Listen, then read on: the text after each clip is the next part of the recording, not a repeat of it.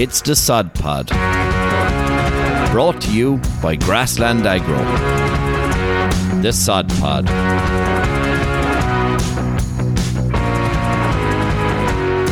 Hello, hello, and welcome to episode 9 of the Sod Pod. In the last episode, we covered Pika, and we had Bernard Furlong on with us on that one. Really good listen. In this episode, we're going to have a chat about biodiversity. Biodiversity is very important underground, of course, but over the ground is also quite important as well. Davy, just before I call you in, congratulations, you are officially Dr. David Corbett now. Man, Dave, fair play to you. Thanks, James. Yeah, and James and Sean, thanks for all your help as well throughout the process. It was greatly appreciated. You're more than welcome, Dr. Foss. I wrote that. I, that's two PhDs I have. in Technicality. I know. Thanks, John. John helped me write the acknowledgements. I suppose we better have to we better give you a shout out as well there, James. You had a big landmark there over the weekend, the big four zero. The midlife, Oh. the mid, he he hit the midlife crisis hard on Friday as well. Fierce We- hard. We won't talk about the internal struggles of our own department here, but um, I Things are think- stressful. Happy birthday, James. oh, thanks very much, lads. Had a great time. You were fresh Monday, Jim. I was fierce fresh Monday now. I was shook enough on Tuesday. It kind of got a delayed reaction to it. Went out there on Saturday and our family. The wife done a great job organised all beefs and salads, buns and cake. Surprise, Jim, wasn't it? a, a surprise that I was well aware of. And uh, we drank a few pints watching the FA Cup final. Great win for Liverpool. And then we, we tipped on down to the local pub. I'm, as I say, I'm living in Listerlin now, and down to Paddy Ryan's, and we had a right old hoolie below. Good gang of Tipp lads. It was a bit tense early on with Slievenamon been sang, but she got going lovely. Did Sheedy go? Sheedy was tied up, he couldn't make it. Oh, more. Uh, are you actually related to him, Jim? I never even Can we heard see- of him. Can we see the family tree? Oh, hold on now? now. Back to Sheedy. What, where was Sheedy? Sheedy was tied up in a football match. How did that Oh, go? yeah, what match was How that? did that Sean? go, Shawnee? Just Monaghan didn't really perform on the day, and that's really it. You know, It's kind of an issue for Monaghan on going. They kind of come and come, but go backwards again. Not not pointing fingers at anyone. We're not gonna. But um, Shawnee, you're a fairly strong midfielder yourself, playing with Toom GAA. I don't know, James. Um, You got a junior all star last year, a club all star, isn't that correct? I did all star. There's no need to Central mention, there's no, midfield. there's no need to mention the junior. John. It sounds better if you just mention all star. so there was a elite group of uh, 44 other adult, adult footballers in. And uh, James, Tipper back in the running, possibly. Back in the run, and we have a chance. We have a chance. Obviously, we're dependent on Clare, who are already in the Munster final, taking on Waterford. Will Clare rest a few players? Obviously, most people in Clare would absolutely love Tipperary, so I'm sure the people of Clare are demanding the full Clare outfit to help Tipperary make it through. I think after he, he robbed us in the minor, that was absolutely scandalous. You would have seen it there last week. Penalty shootout. Penalty shootout. Like, listen, we probably didn't help ourselves on the line that we, when they got the man sent off, that we we didn't push up. But um, yeah, the Clare game the weekend, Dave, you were, you, Pat Corbett was inside, you weren't. Oh, I was there, right, John? Yeah, I was. Uh, I was in the North Terrace. Yeah, some Where'd you job. get a ticket? No bother there. Jeepers, you said you'd keep an eye out for me, but anyways, I must have forgot that one. But great performance by Clare. I think, listen, no one's giving him a chance still. They're all talking it down, so a good position to be in. A lot of good lads come in. Shane Meehan got a half there. I think he's going to really push on from that. Rogers come back in. Yeah, Munster final to be interesting, and then it's a shootout then between the weaker counties. Tipp at the bottom of the barrel still. Yeah, which are Tipper back in it. I know, they're back in, phenomenal, Like, so I'd say, listen, to be honest, and this There's a few moving parts, though.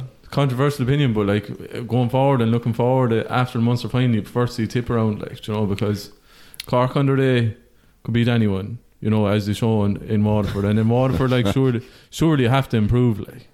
You know, they're not as bad as they were there last day. So I'd say Cahill is absolutely ripping with them. Livid. John, we, we've spoke here for five minutes, and you have yet to mention Tony Kelly. How did he play? I didn't see the game myself. Yeah, well, sure. Listen, No uh, need, Johnny. There's no, No need. need. like, there's there's been people equating him to God, and you know, Uh, it's a fact. Like you know, I see Hone had a godlike status or God mode or something like that. You know, but he was he was phenomenal. Now, in fairness, Yeah. Look, if he was from a strong hurling county, he'd probably be talked of with the heights of the Noel McGraths, the Henry Shefflins. I like Noel McGrath. Now, I think he's for a Tipp man. I think he's Great man. great great pair of hands, but fierce, genuine as well. Like you know, seems like a good character.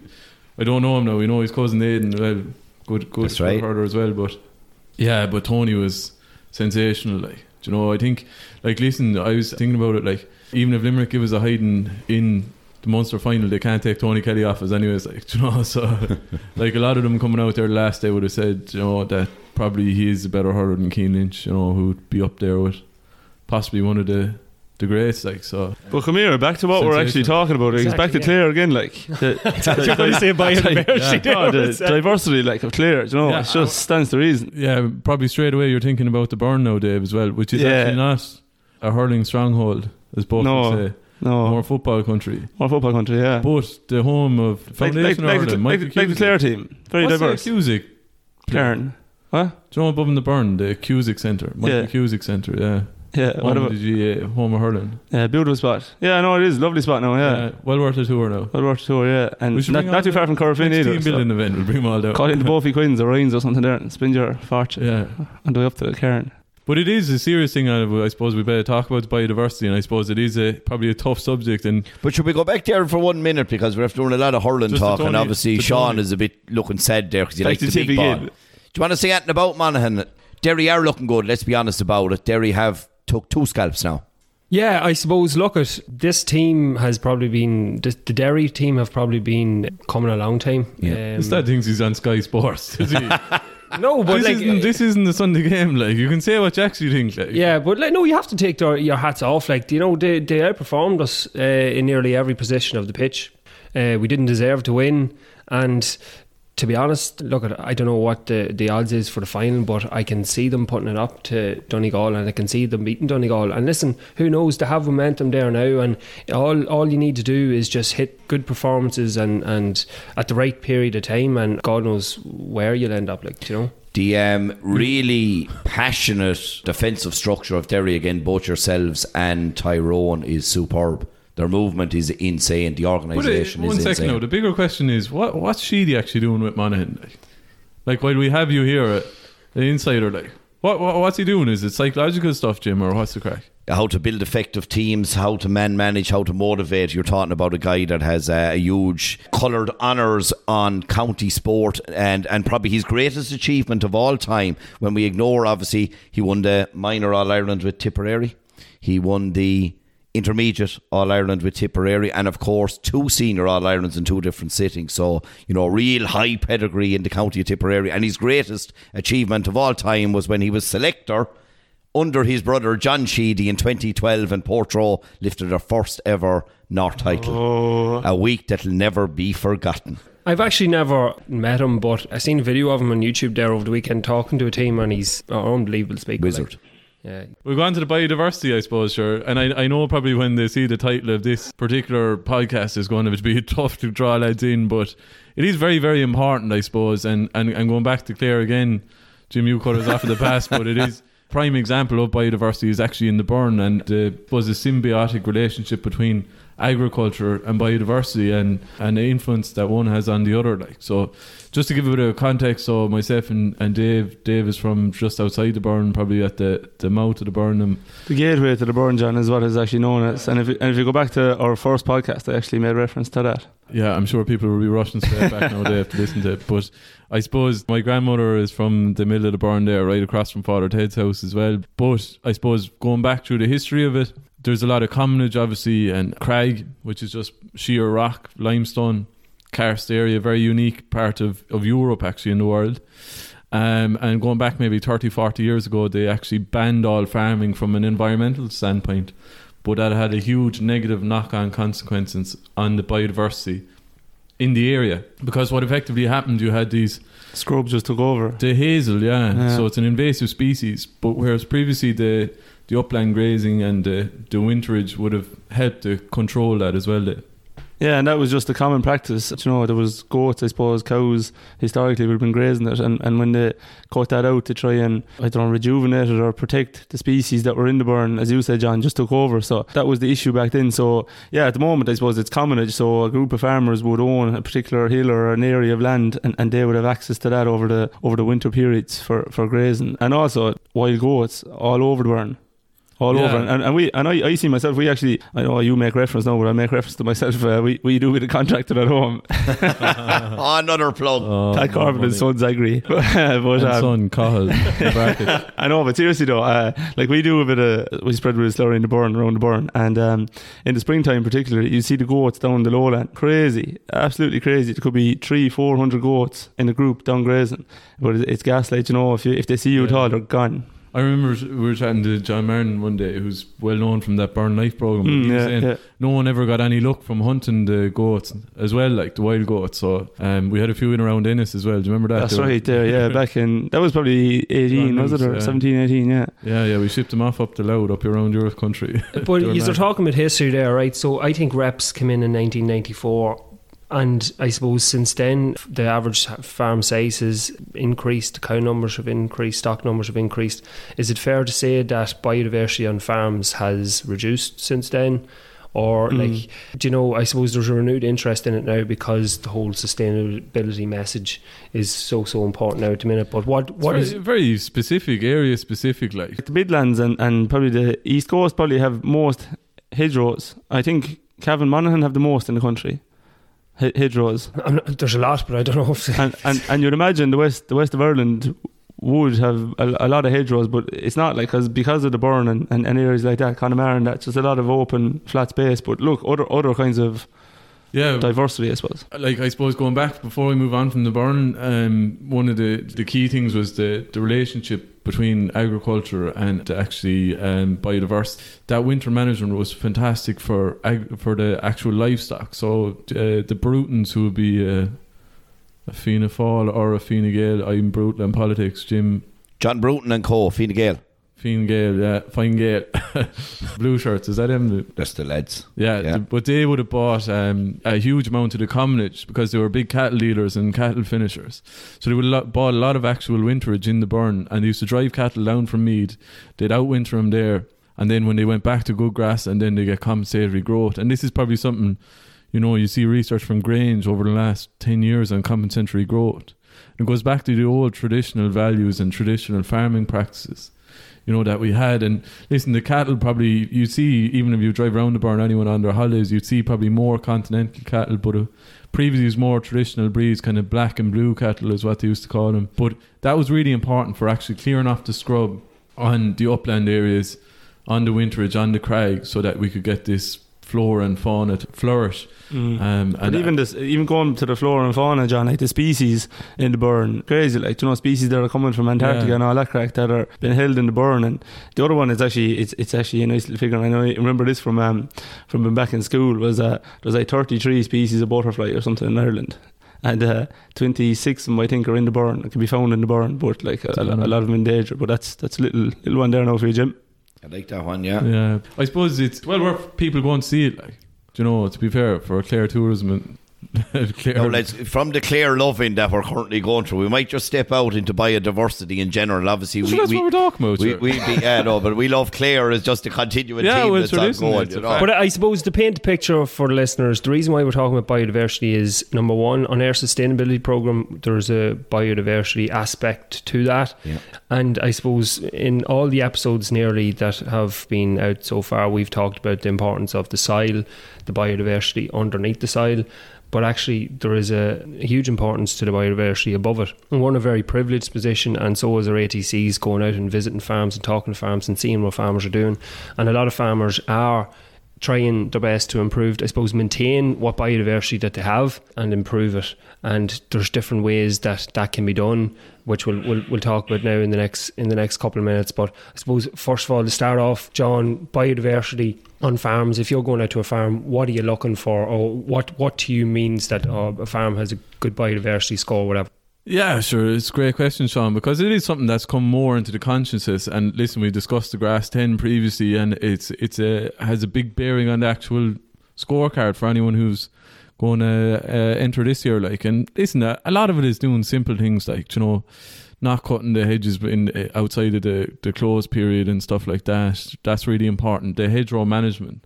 So like, there's a couple of different options you can you can take into account. Like some lads absolutely butcher them. Give Pat Corbett a rub again there.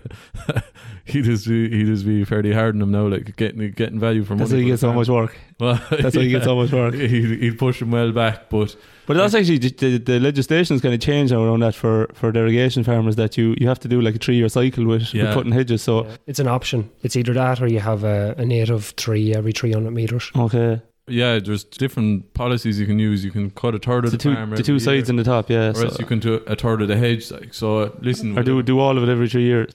Yeah, so like, but even managing, the, you don't know, you don't want real butty square hedges. You want to leave a bit of a, a, a dome form, which is very important for biodiversity. But just uh, on the hedgerows as well, before we move on any further, I suppose we we were down in Pallaskenry there a couple of weeks ago, and like Derek, in fairness, is probably five years ahead of most things on on Yeah, on, on farm. Yeah. Yeah, we're chatting about it, about biodiversity and bits and pieces like that. You know, it's a, a big dairy herd, but they're very conscious of it. You know, and there's the two don't always go hand in hand, like biodiversity and large dairy. You know, the the kind of connotations about in the media about dirty dairy, and we've seen that a lot there with the Glanbia plant and you know X, Y, and Z. But he actually got a biodiversity um, analysis done on the farm, an in-depth analysis, and one of the things that he talked about that they actually were trying to improve on is providing biodiversity corridors. You know, so instead of having a big open space maybe in the middle of the farm where there's a lot of paddocks, is that you know you have these corridors that wildlife can move from you know across Yes. the countryside, which is very interesting. I thought like so there's not any major gap between one hedgerow and the And it, and it's tiny and lovely too, John, with the with the carbon side of things. And we won't go into too much detail on the carbon, but like if you have good biodiversity on a farm, good hedgerows, you are going to have better sequestration and stuff like that. I know um, Lillian O'Sullivan and David Wall are doing a bit of work in Johnstown Castle where they're actually destructively sampling trees and hedgerows and trying to get an idea of across different species and how much above ground and below ground biomass there is and trying to gauge how much they're sequestering every year but just the quality has has a direct impact on the amount of carbon that can be sequestered Just on the, like, I suppose you see on social media some farmers that are doing, putting in the ponds, as you said, or designating a couple of acres on some um, portion of the farm. I've seen it myself. A couple of farmers in Cavan Monaghan are planting, say, at maybe a Fortis paddock uh, or or that away from the milking platform. That's maybe they're not utilising it as much as, as they should be. They're putting in wild bird cover, or I've seen, you know, often you'd see on traditional farms, you'd see a small garden or a meadow. I've seen a few farmers planting apple trees or planting a, mini orchard. Some of the farmers that I was dealing with in Northern Ireland, you know, you'd, you'd go to the yard and you'd come home with a couple of jars of honey. Bees very important for, for pollinating apple trees, tillage crops, etc. But so, some simple things, like say some farmers putting in spur roadways, just planting a hedge one side of one side of a, a newly established roadway. You see sometimes if there's been a development in a farmyard uh, where there's been a bit of excavation work done or whatever, just planting a bank with some wildflowers or something like that. Some s- simple things, field margins, the corners of fields, just fencing it off, not putting any artificial fertilizer on it, not putting any sprays on it, and just letting the wildlife flourish in it. and it's a key point too Sean is that like look, we talk about quality and that's only a part of it and diverse hedges and trees and that is is another uh, major part of it because I suppose you, you need trees that I suppose for nesting and all that for birds and whatever, and then the other one is is ones that flower. I suppose for pollination and pollinators and that. Like you talked about apple trees, certain crops I suppose need to be pollinated. You know, so um, that that is key as well. And they're and they're bringing different species in of, of wildlife. And John was on about flora and fauna and that there as well. So you're you're, you're bringing different species of birds, insects, and, and wildlife and, and everything. I think one of the one of the recommendations on the I seen on the Teagasc website was that you don't want your ditch to be any lower than 1.5 meters, and that's very important because sometimes you might see a nice tidy, tidy hedge or the contract was after in, but it's lower than a meter, and really it's it's doing nothing for wildlife life. Not not birds can't nest, foxes can get out the nest and that. So it's just being being aware of some of the key requirements that you know you think you're you're doing a good job, but uh, you might be doing more harm than good. And on that, Shawnee, like Teagasc have some great articles online there. They're all worth a look. You know, the value of hedge grows and stuff like that. They're really worth now nosy as well to pick up a few ideas because, like, I'd always come back to this. Farming comes into a bit of stick every now and again, but the simple fact is, without farming, we have none of this. It is these hedge grows. This is where the hedgehogs are. This is where the rabbits and the hares are. We got the birds and the bees. We've got that whole diverse nature that is that image of Ireland, that green, clean image, rural Ireland, and that's where this is happening. And and this isn't in the cities, and we always have to maybe ease off on our farm and our rural community because it is so powerful for all of this. But uh, there's nothing better than, especially this time of the year, waking up early on a Saturday morning, say heading over to the farm, and you can hear the, the birds singing on the way. It was like when I was coming home from the 40th Saturday night or Sunday morning, I could hear them singing as well. Majestic. Yeah, it's great. Like, but you're right, Jim. Farmers are the stewards of the land, and, and they're absolutely vital in the, the whole thing. And you know, you, you, you would feel it like come back even from the countryside, from a city, like the quality of the air and everything is and it's what we're built upon in Ireland. Like you know, our produce, like it's a green image. It's not just grass. It's you know the whole the tree lines, the hedgerows, the just the diversity across the countryside. But like the, like I know within Grassland Agro, where look we have done a bit of work on our a few monitor farms with all the co-ops last year on, on mapping hedgerows. But every day we go into farm, we're, we're talking about diversity in, in the soil and talking about yeah. soil biology, and that's another major component of, of biodiversity on farm. Yeah, like two thirds of all biodiversity is in the soil. Unbelievable. You know? So it's it's really important. Like, and we, I suppose the, the things about biodiversity, we we all associate them with the old hedgerows and you know the field margins and bits of willow maybe around the farmyard or whatever, just to soak up any excess nutrients. But the bulk of that is going to be in the soil, and that that's the key to actually you know, reducing our dependent dependence on chemical nitrogen imported from onto the farm. And yep. there's a huge amount of, I suppose, listen, it's not the conventional and it's not maybe I suppose some people find it you know it, it doesn't look great because as you say often the messier it looks the better it is for biodiversity you know the hedges or whatever but very important and I think we are very good at it and we should be proud of it and we can improve like it's like the same thing it's like the grass based production model we're, we're good at it we can improve it's like our sustainability emissions farm gate or the biodiversity all these things uh, interact with each other and we, we can improve in it and we will and probably something we'll come back to again another time, Jim.